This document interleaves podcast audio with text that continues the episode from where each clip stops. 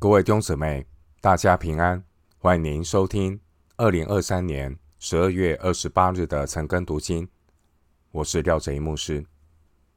今天经文查考的内容是《箴言》三十章一到十四节，《箴言》三十章一到十四节内容是弯曲悖谬世代的真智慧。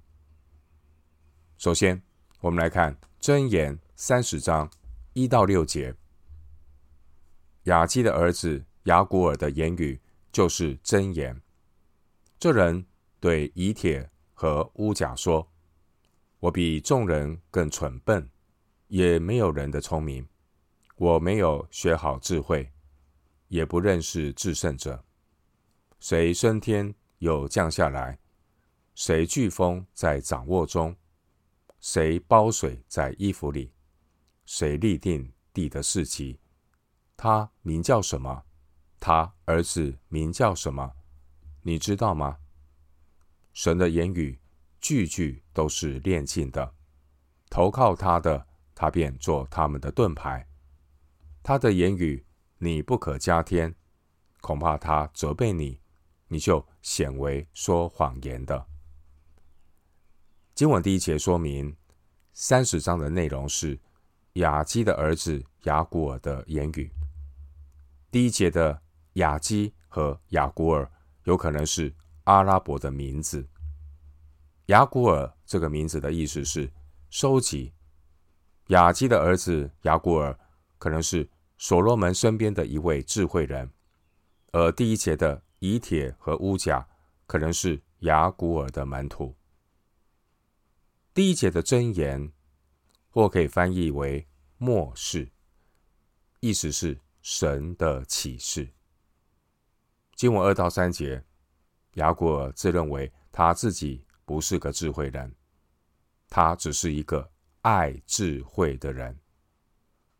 愚昧人最大的智慧就是承认自己的无知，这是愚昧人变聪明的开始。经文第四节说。谁升天又降下来？意思是地上没有人可以接触到智慧，唯有神主动把智慧向人启示出来。因此，对于日光之下的人而言，谦卑向智慧的源头敞开心门，比拥有有限的智慧更为可贵。凭信心接受。神已经启示的智慧，比靠自己消耗一生去探究智慧更为聪明。经文第四节说：“谁飓风在掌握中？谁包水在衣服里？谁立定地的事迹？”第四节的意思是，真智慧和自然界的奥秘都掌握在创造天地万有的造物主手上。经文第四节说：“他名叫什么？”对照出埃及记三章十三节，摩西的问题要如何称呼神呢？答案是耶和华。出埃及记三章十四节。经文第四节说：“他儿子名叫什么？”对应出埃及记四章二十二节的问题，神给摩西的答案是以色列。出埃及记四章二十二节，生命记十四章第一节。七十是一本把第四节他儿子翻译成他的众子。神按照他自己的旨意拣选了以色列，使以色列在地上成为神智慧的出口。约翰福音四章二十二节说：“救恩是从犹太人出来的。”到了新约的时候，道成肉身的耶稣基督，他是合神心意的真以色列。马太福音二章十五节，希伯来书五章八节。弟兄姊妹，神是万物之灵，人对造物主有灵性的反应，而文化是人类灵性对神启示的外在反应，在人类。不同地区的文化中，有些文化被神拣选作为智慧的出口；有的文化则需要接受真理的光照和纠正。今天我们生活在一个多元文化思想的时代，许多后现代主义的人，他们所追求的不再是对多元文化的尊重和宽容，而是致力于使文化变得多元化。这种去神化的人本思想，他们认为所有的文化一律平等，所以应该推崇边缘文化。他们贬抑主流文化，导致的结果就是惩罚进步的，奖励落后的，打击进前的，宣扬堕落的，导致人类文明陷入自虐自残，让人类社会陷入慢性自杀。这些去神化的人本思想，他们高唱所有的文化都平等，但他们。却永远也不能够解释，为什么这些堕落的文化导致的结果是如此严重的不平等。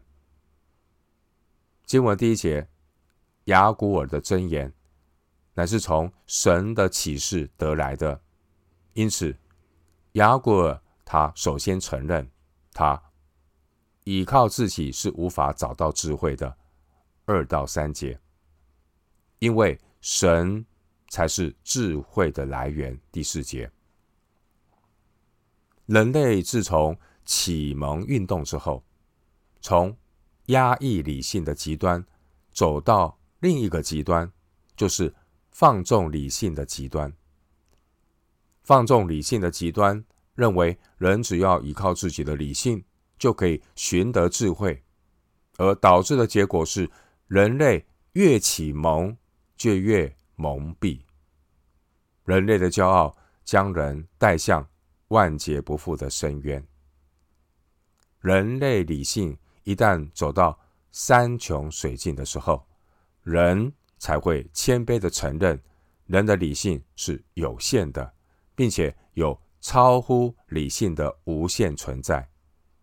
如果人类的理性不能够认识到这一点，那就不是真正的理性。法国哲学家和科学家帕斯卡他说：“没有比否认理性更合乎理性。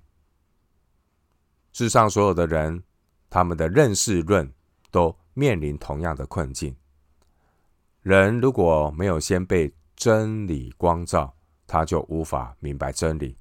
人如果不能够明白真理，他又怎么能掌握真理呢？”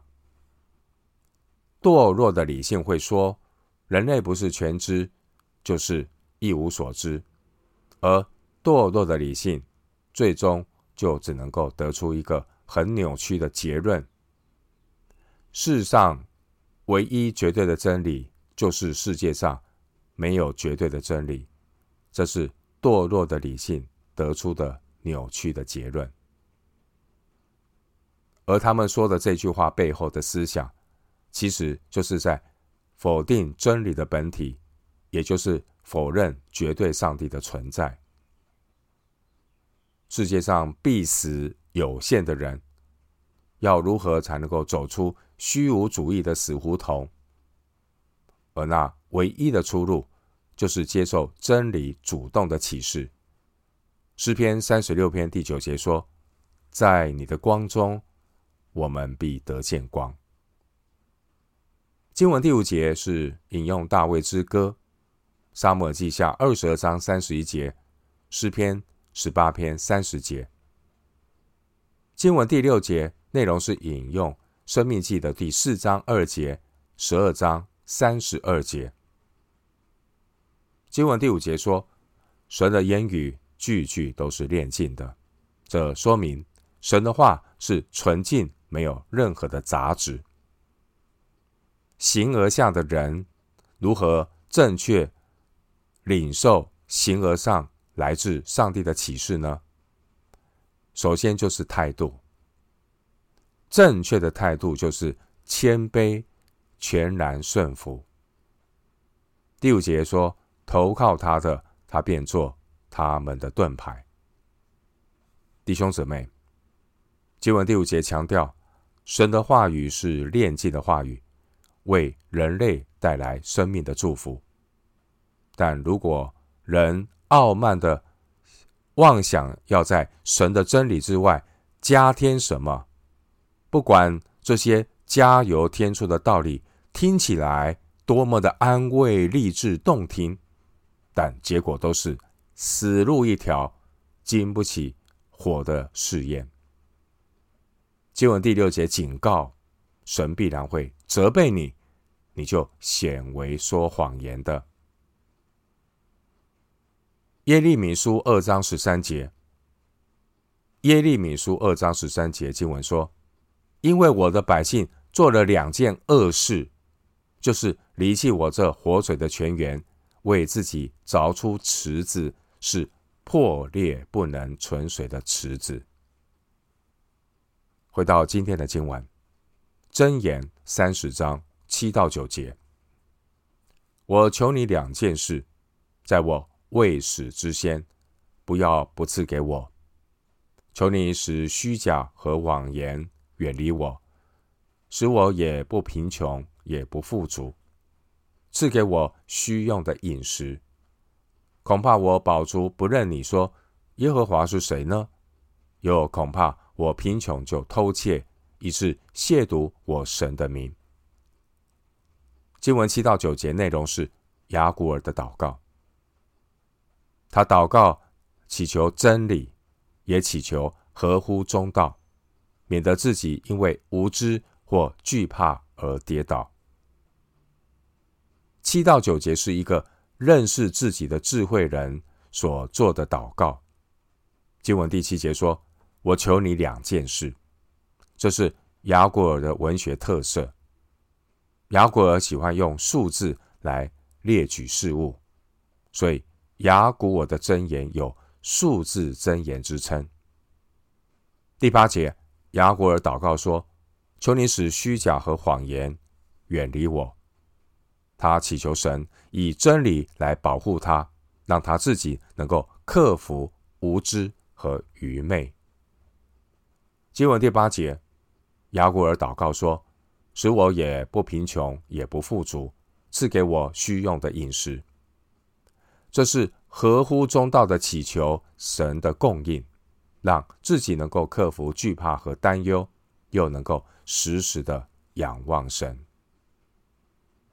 弟兄姊妹，只有真心求神使自己不要富足的人，他才是能承受财富托付的人。只有真心求神使自己不贫穷的人，他才是真正认识自己的人。人本无有，然而神使我们在他里面有够用的恩典。经文第九节说：“恐怕我宝足不认你。”这曾经是摩西的警告。申命记八章十一到十四节。人的肉体是软弱的，无论是饱足，还是贫穷，都可能使我们跌倒。因此，真正的属灵，并不是自以为刚强，而是承认自己的全然败坏，并且谦卑祈求神，不叫我们遇见试探，保守自己远离虚假谎言，保守自己远离饱足或贫穷。在哥林多前书十章十二节提醒我们：凡是自己以为站得稳的，需要谨慎，免得跌倒。另外，我们要清楚的认知到，神不是阿拉丁神灯的精灵，神不是让我们有求必应的，要让神来满足我们在地上无止境的要求。人心不足蛇吞象。人想要的太多，但需要的不多。今天大多数人所拥有的，是当年所罗门所没有的，但现代人却没有所罗门的智慧和心满意足，因为大部分的人都感觉不幸福，只是因为有人比他更幸福。所以，人真正需要的不是更多，而是知足和感恩。因此，我们要认清，人有无底深渊的欲望。因此呢，从来就不可能有足够的供应来满足人无穷无尽的欲望。人心都是贪婪的，也因此，那些善于投人欲望之所好的政客，他们比说真话的经济学家更受欢迎。愚昧人更喜欢听愚妄人所承诺那许多不可能实现的虚假和谎言。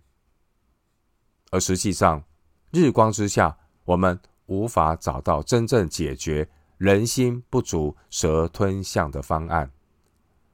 人类的政治也只是妥协的结果，政治也只能权衡取舍。人类社会存在的制度都有一些的缺陷，有些制度是在分配财富的时候不平均，而有些制度是。分配苦难的时候很平等。圣经的智慧是要我们满足于也不贫穷也不富足，知足感恩，在神面前成为富足的人，这是灵性的满足，灵性的富足。回到今天的经文，箴言三十章第十节，你不要向主人常伴仆人。恐怕他咒诅你，你便算为有罪。第十节提到的仆人，他们的社会地位是最低的，但如果仆人求神伸冤，神一样会垂听。因此第十节说：“你不要向主人常伴仆人。”弟兄姊妹，连最无权无势的仆人都不可欺压，何况是其他人呢？因此，有权有势的人不可欺压无权无势的人。一个国家的统治者不可欺压百姓，反过来，穷人也不可抢劫富人，少数人也不可以绑架大多数人。真自由是谁也不欺压谁，真平等是谁也不占谁的便宜。经文十到三十一节。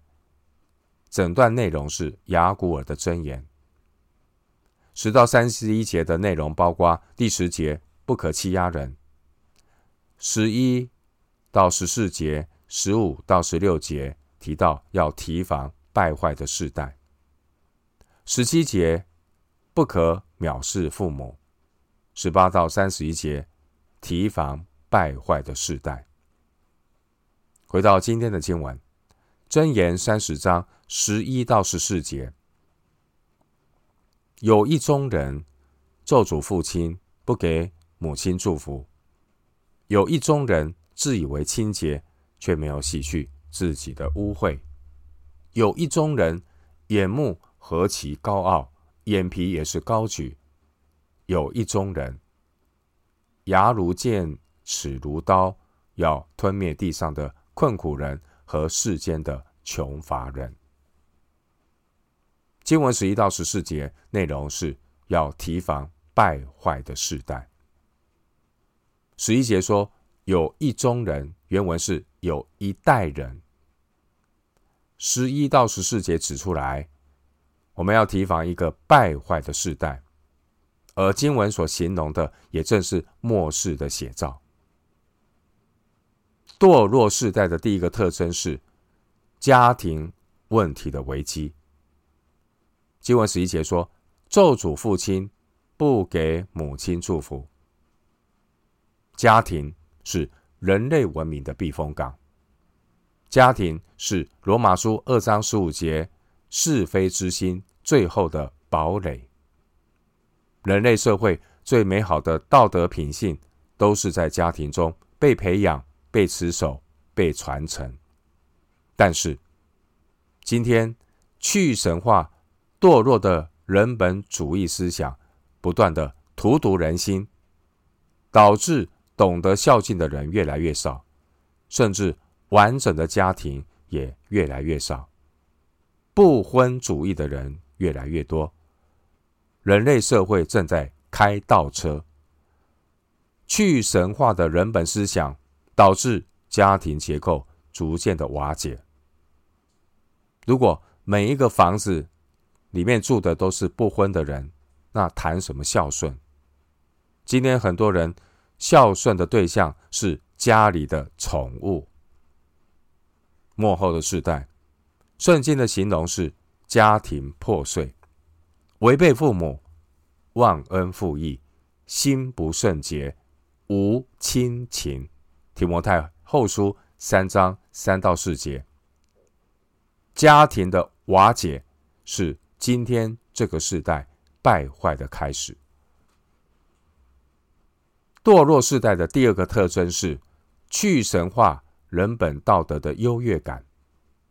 经文第二节说：“自以为清洁，却没有洗去自己的污秽。”今天去神化人本思想，荼毒人心，导致人类社会一团混乱。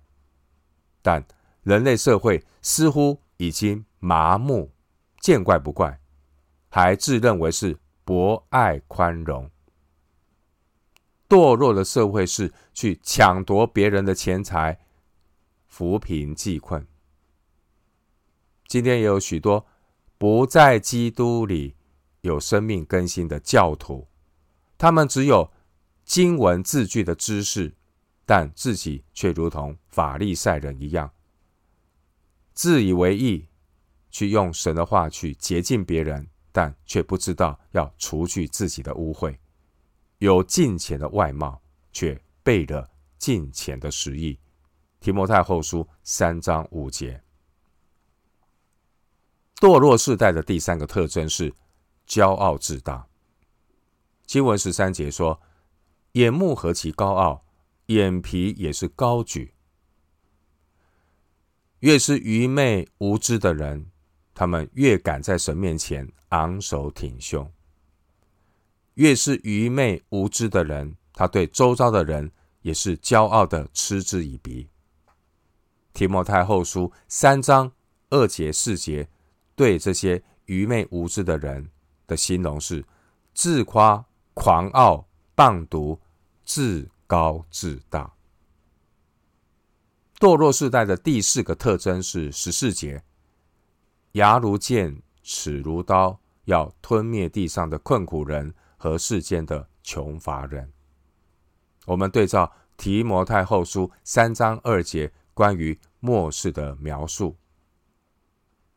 提摩太后书三章二节这样说：“因为那时人要专顾自己，贪爱钱财。”另外，提摩太后书三章三到四节的描述是。